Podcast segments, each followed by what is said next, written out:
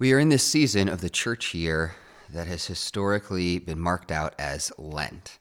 Lent is a time for reflection and preparation and repentance as we look forward to Easter. and this year, to help us in that season, we are preaching through the seven deadly sins. If you weren't with us last week, a brief refresher. The seven deadly sins are a summary that the church has used to talk about these different ways that sin can get its claws into us. They aren't deadly because they're the worst things you can do. We certainly would feel like murder or slavery or something like that is a far worse sin. They're not the worst sins, but they are the first sins. They described these warped things in our hearts that lead us into sin. With that in mind, let's dive into the second of those sins this morning, that of wrath. I think we often feel conflicted about the idea of anger and wrath.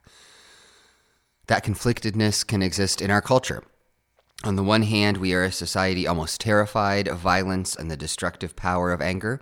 We do everything we can to restrain it in our education and our values about taming and domesticating those feelings. We raise our kids on a diet of stories where everyone ends up joining hands and singing happy songs. I mean, have you watched children's television lately? I watch it sometimes with my kids, and that's what it always is. Some of us worry about letting them play with toy weapons, and we train them, all of us, as they get older, to be terrified of expressions of anger and to be civil and tolerant and nice. And at the same time, we love anger. We're immersed in it.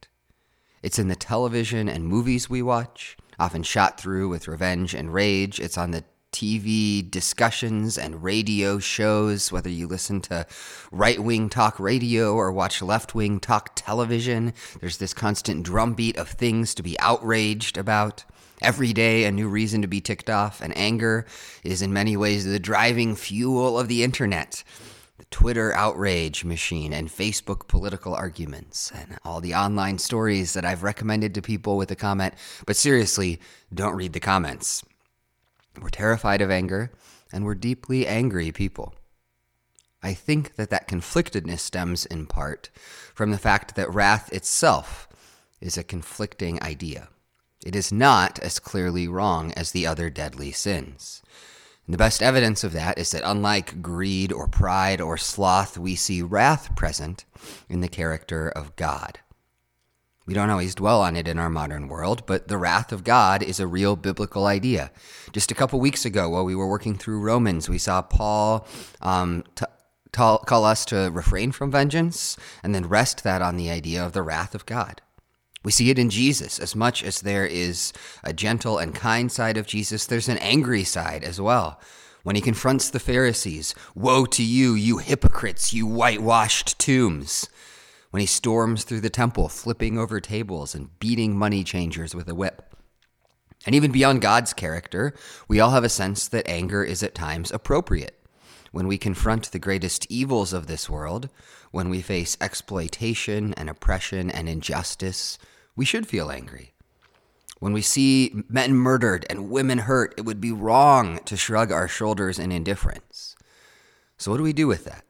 In what sense is wrath right, and in what sense is it a sin? To try to make sense of it, I want to explore anger at three levels this morning. First, I want us to reflect a little bit about the nature of it. Then, I want us to discuss the root of it. And lastly, talk about the solution to our anger, how we can find it healed. Let's start with the nature of wrath. First, before anything else, when we talk about wrath in this sermon, we're talking about something more than just a momentary feeling. There will absolutely be moments when we feel the emotion of anger, and that's not inherently wrong. Paul says in Ephesians 4 In your anger, do not sin. What's more, there are things that should make us feel angry in the world, like we said anger at injustice. And there are other times that while we might feel that anger and it's not exactly justified, like the 20th time my kid asks me if he can watch TV in an hour, I mean, I might feel frustrated there, but it's not necessarily wrong. Although in all those cases, I can still respond in ways that are wrong. At the same time, though, anger is seen in Scripture as a sin.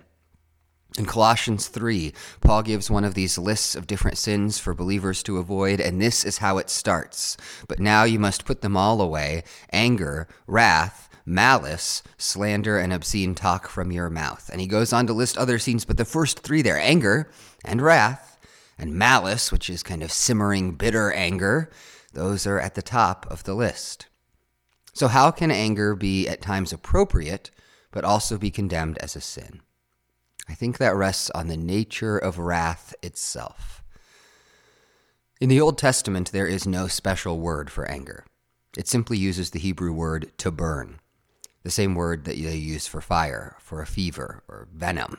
And part of the reason for that is that anger feels like burning. Our cheeks flush and we get hot when we're mad. But that idea is also meant to describe anger itself. Anger is like a fire. How? First, in that it spreads. Anger spreads. Growing up, I remember seeing these ads where Smokey the Bear talked about the danger of forest fires. What made them so dangerous? Well, it was that they can grow so quickly from something small to something impossible to contain. That a campfire that you roasted marshmallows over and didn't quite put out all the way, a cigarette flicked out of a car window, those things look tiny, but if the conditions are right, they can become these walls of fire miles long. That is why Scripture puts such an emphasis on controlling our anger. Like fire, anger has to be handled carefully. As Proverbs 29:11 puts it, a fool gives full vent to his anger, but a wise man keeps himself under control. Otherwise, a little spark can burn down a thousand trees. We've already mentioned a distinction above between godly and sinful anger, but in practice, those things aren't that simple. Anger is always dangerous because anger always loves to spread, even justified righteous anger. Think about that angry crowd out on the street. They might be protesting something good and just, but the control slips just a little bit, and rage erupts, and buildings burn, and shops are looted, and innocent people are hurt. When I feel ticked off, my first response is to justify it, to say, look, you know, this is justified anger. But even when that's true, it doesn't change the nature of the fire. Uncontrolled anger is always sin because it will inevitably grow and spread beyond what is just. Anger spreads like fire, and it also burns like fire. Anger burns. It's destructive. I think we all get that when we think about it because that's maybe our first picture of anger. What we picture is rage. It's the Hulk, right? Bruce Banner, the mild, timid scientist, he loses control and his muscles bulge, and suddenly it's Hulk smash! It's the child's temper tantrum, flaying about, wrecking anything that they can get their hands on. Anger burns and destroys. More than just rage, though, anger constantly leads us to destroy people. Both Jesus in Matthew 5 and John in 1 John 3 equate hating someone with murder. And I think we tend to think of this as, I don't know, the statement that we shouldn't like fantasize about killing people in our minds. But there's more than just that going on. See, anger makes us depersonalize people. We cannot look at someone as a dignified, beautiful human being when we're also mad at them. Inevitably, in our wrath, we start to warp who the person is. Their faults are magnified, their virtues are ignored, and it's telling to me that so many of our most hateful insults equate people with animals, or with excrement, or with other things that are less than human. The more we hate someone, the less human we make them. Our anger actually makes us destroy people's humanity in our hearts, even before it does in our actions. So anger spreads and it burns like fire. And one more reality, it also smolders. Anger smolders. One of the interesting things scripture warns about anger is its duration. In Ephesians 4:26, which we read, Paul says, "In your anger do not sin, do not let the sun go down while you are still angry." Why does it matter how long we let ourselves be angry? It's because anger isn't just a problem when it explodes out and we lose our tempers and release our rage. It is also a force of spreading destruction when we keep it smoldering inside. Like the coals of a fire, it slowly burns us up from within. Dante's Inferno is this fictional allegory of this trip Dante takes through hell. In it, he sees people ruled by different sins and the judgment that those sins face. And so Dante gets to the part of hell where people live who are ruled by wrath. And it's this huge swamp. And initially, what we see are these souls who are enraged and they're biting and fighting and chasing each other through this swamp, slogging through the mud in this constant battle. And Dante thinks, oh, okay, these are the wrathful souls. But Virgil, his guide, says, no, these are some of the wrathful souls, but look closer. And what you'll see are these bubbles that are emerging up through the water. And those bubbles come from the sullen, the other wrathful souls, and they're mired down in the mud underneath the water at the bottom of the swamp. They're not in rage anymore, but they're there gurgling, constantly recounting all of the ways they've been wronged by the world and um, by God. The smoldering, sullen ones. We sometimes struggle to recognize our anger because we only think of rage, of blowing up but there is a huge amount of anger that festers in our hearts. We let it destroy our hope, our love, our joy in the world, and we become sullen and bitter. Anger doesn't just lead us to destroy other people, it actually destroys us as it festers in our hearts. I've always been struck by this quote by the author Frederick Buechner. Of the seven deadly sins, anger is possibly the most fun to lick your wounds, to smack your lips over grievances long past, to roll over your tongue the prospect of bitter confrontation still to come, to savor to the last toothsome morsel both the pain you are given and the pain you are given back. In many ways, it is a feast fit for a king. The chief drawback is that when you are wolfing down is yourself. The skeleton at the feast is you. As anger simmers inside us, we slowly become slaves to it. It uses our hope and our love as fuel, burning them to ashes of cynicism and bitterness. It slowly consumes us until all that is left is the anger itself. So, when does anger become sin? That's the question, remember? And the answer is that anger becomes sin when we don't treat it like the fire it is, when we let it spread uncontrolled when we let it burn and destroy what should be cherished and loved, when we let it smolder in our hearts, slowly consuming us. So that's the nature of anger, but we need to dig a little deeper. If it's a fire, then where does it come from? What lights the spark? And answering that question moves us from thinking about the nature of our anger to the root of it. What is the root of our wrath? In one sense, this question actually has a positive answer. Our anger comes from our desire for justice. This is actually what Scripture is talking about when it talks about the wrath of God. Those two ideas of wrath and justice are linked in the Bible. In Psalm 7, for instance, um, God is a righteous judge, a God who is angry every day.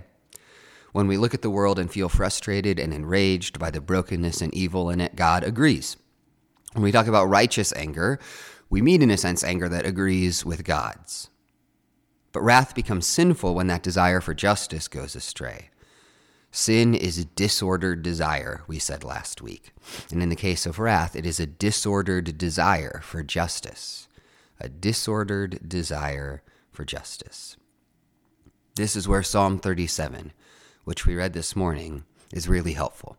It starts with this command Do not fret because of those who are evil, or be envious of those who do wrong.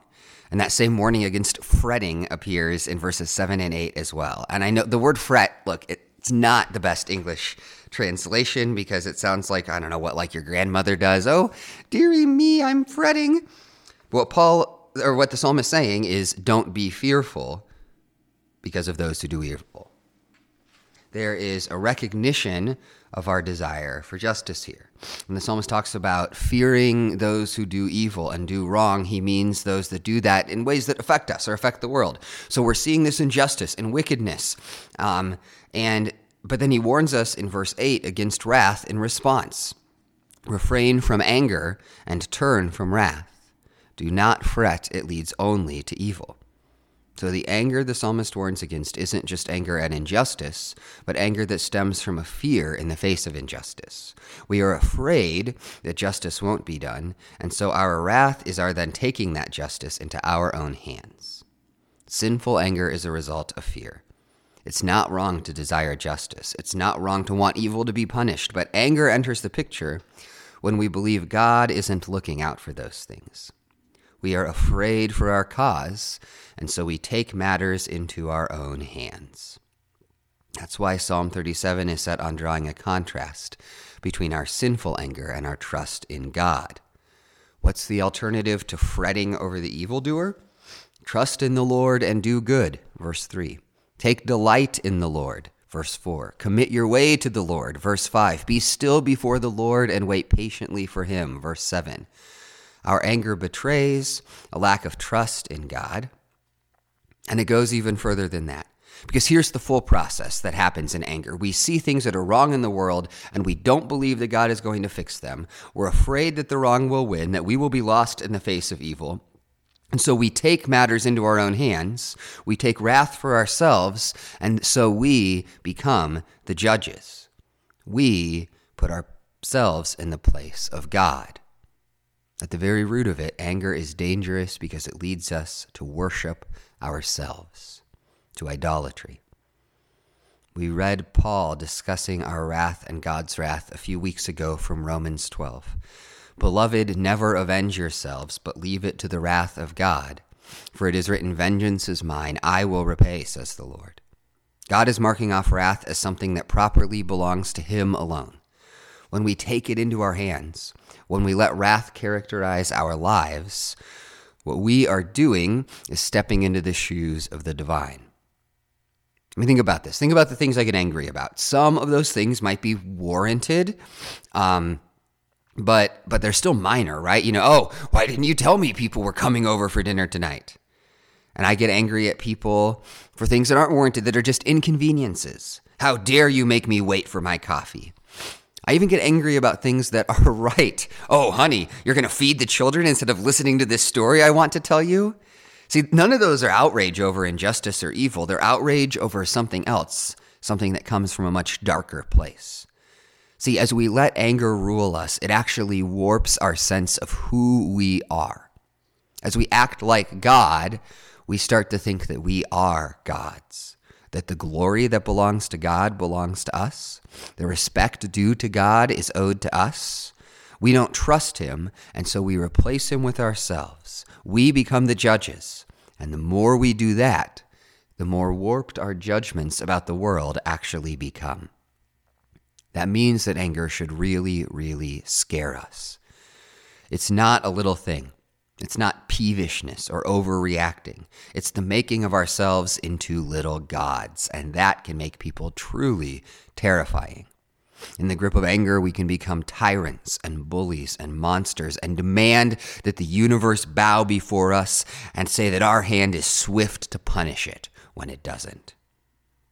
That's also what makes anger so attractive, that root of idolatry. It's why we entertain ourselves with it, why we enjoy it so much.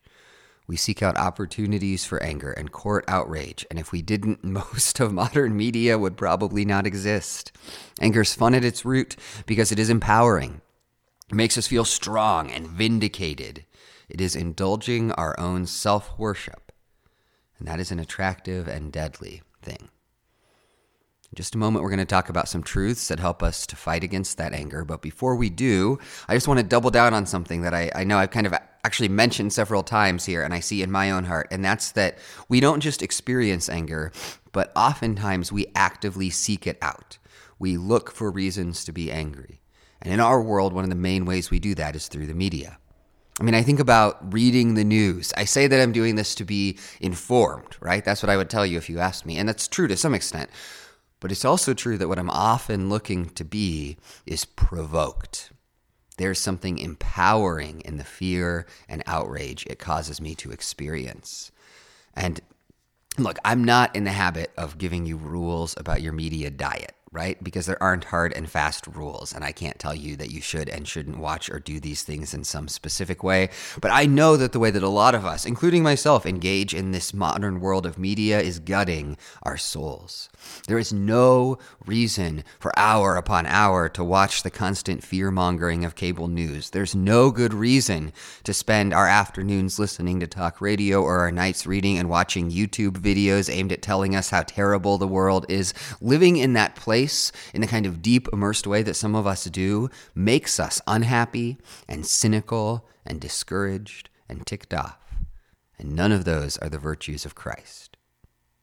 Maybe the best way to reflect on that on our media diet is that it's just that a diet, right? It's it's fine to watch and listen to those things in moderation. It can even be good and healthy. But but outrage media is like the Tabasco sauce of your media diet, right? It can provide some engaging spice and that's fine, but if you just sit if I just sat around pouring Tabasco sauce into my mouth, right?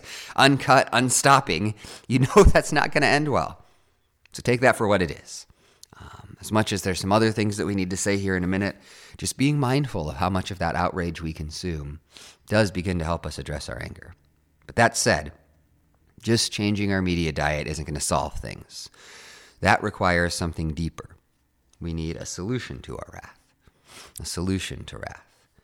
As we said, our anger is at root an idolatry born of fear. As we think about what to do about that, that should clue us into a couple of things right away, a couple of things that are very unwise in how we respond. First, we can't just pretend like we aren't angry. Now, yes, we are to control our actions and seek to keep anger from spilling over and harming others. However, anger isn't at root about our choice, but about our disordered desires. We have a warped understanding of the world and our place in it, and until that starts to change, we're going to remain angry people. And second, it also means that we just can't fix it in some direct way. That's always a dilemma of idolatry. If we have been deceived into thinking we are God, we cannot fix ourselves. Trying only feeds into the delusion. We're still trying to be our own saviors. We need something outside of ourselves to work healing. So, what do we do? What's the solution then to our anger? The best way to think of it is that anger is like a problem with our vision. We talk about being blinded by rage, and this is actually more apt than we might think.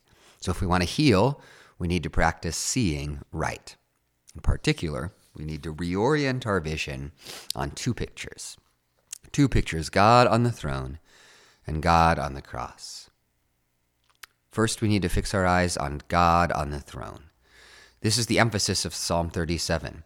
Commit your way to the Lord, verse 5 says, Trust in Him, and He will do this.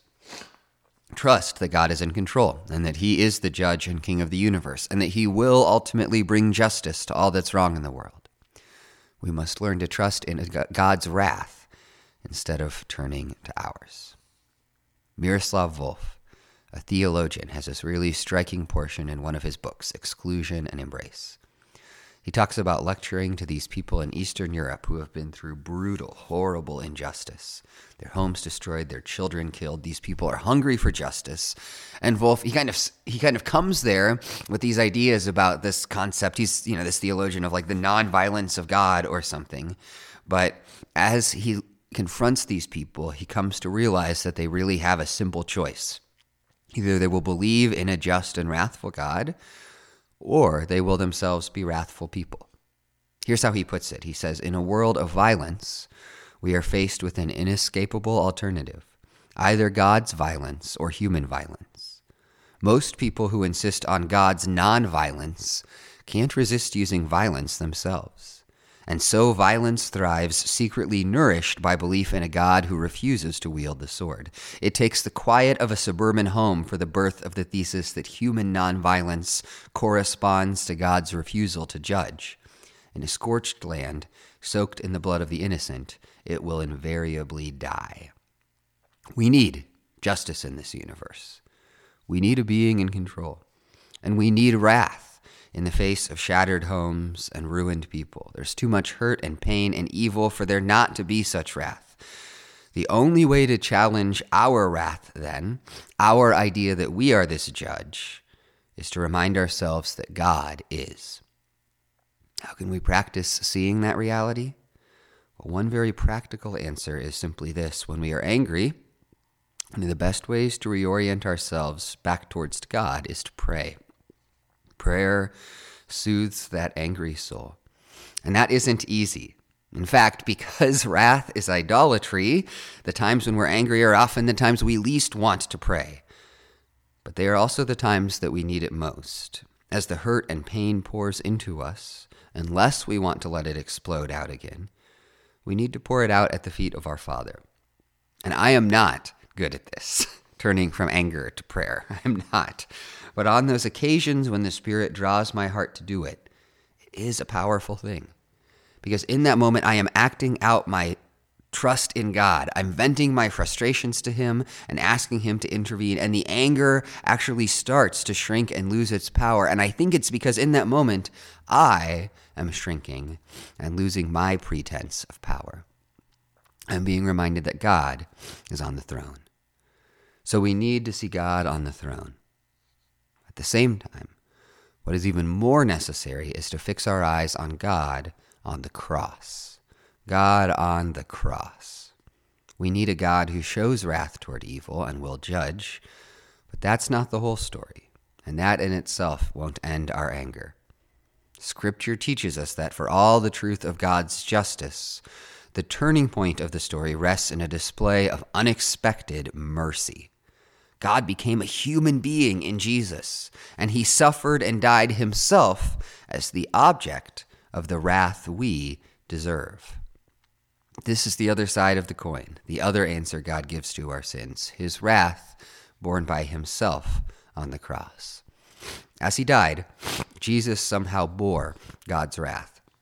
He drank and drank of it, suffered what is deserved by all the pain and sin and evil and abuse and brokenness of the world. He took its punishment and suffered it himself. It is in that picture of God's wrath poured out on this bloody, broken man who was somehow God himself, that we finally find the fire quenched. The reason is that the cross takes our eyes off the justice we demand of others and instead forces us to confront the justice demanded of us. The thing about our anger is that if we're going to sustain it, we have to convince ourselves that we are in the right. We are the good guys. When we're mad, isn't that the first step to rehearse how little old innocent me was just minding my business and then look what they did? I'm always the hero in the story of anger. Even if I admit my part in it, I'm minimizing it, right? It's like, well, you know, I'm not perfect, as if anybody's in danger of thinking that. I have my faults, as if that's what I have are faults while they're doing these horrible, depraved things. What the cross does is short circuit that process of anger. It teaches us before anything else that we are not the good guys.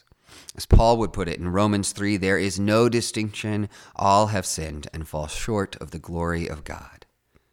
Think about this it wasn't just those people who did this to God, it wasn't their evil that he bore, it was ours.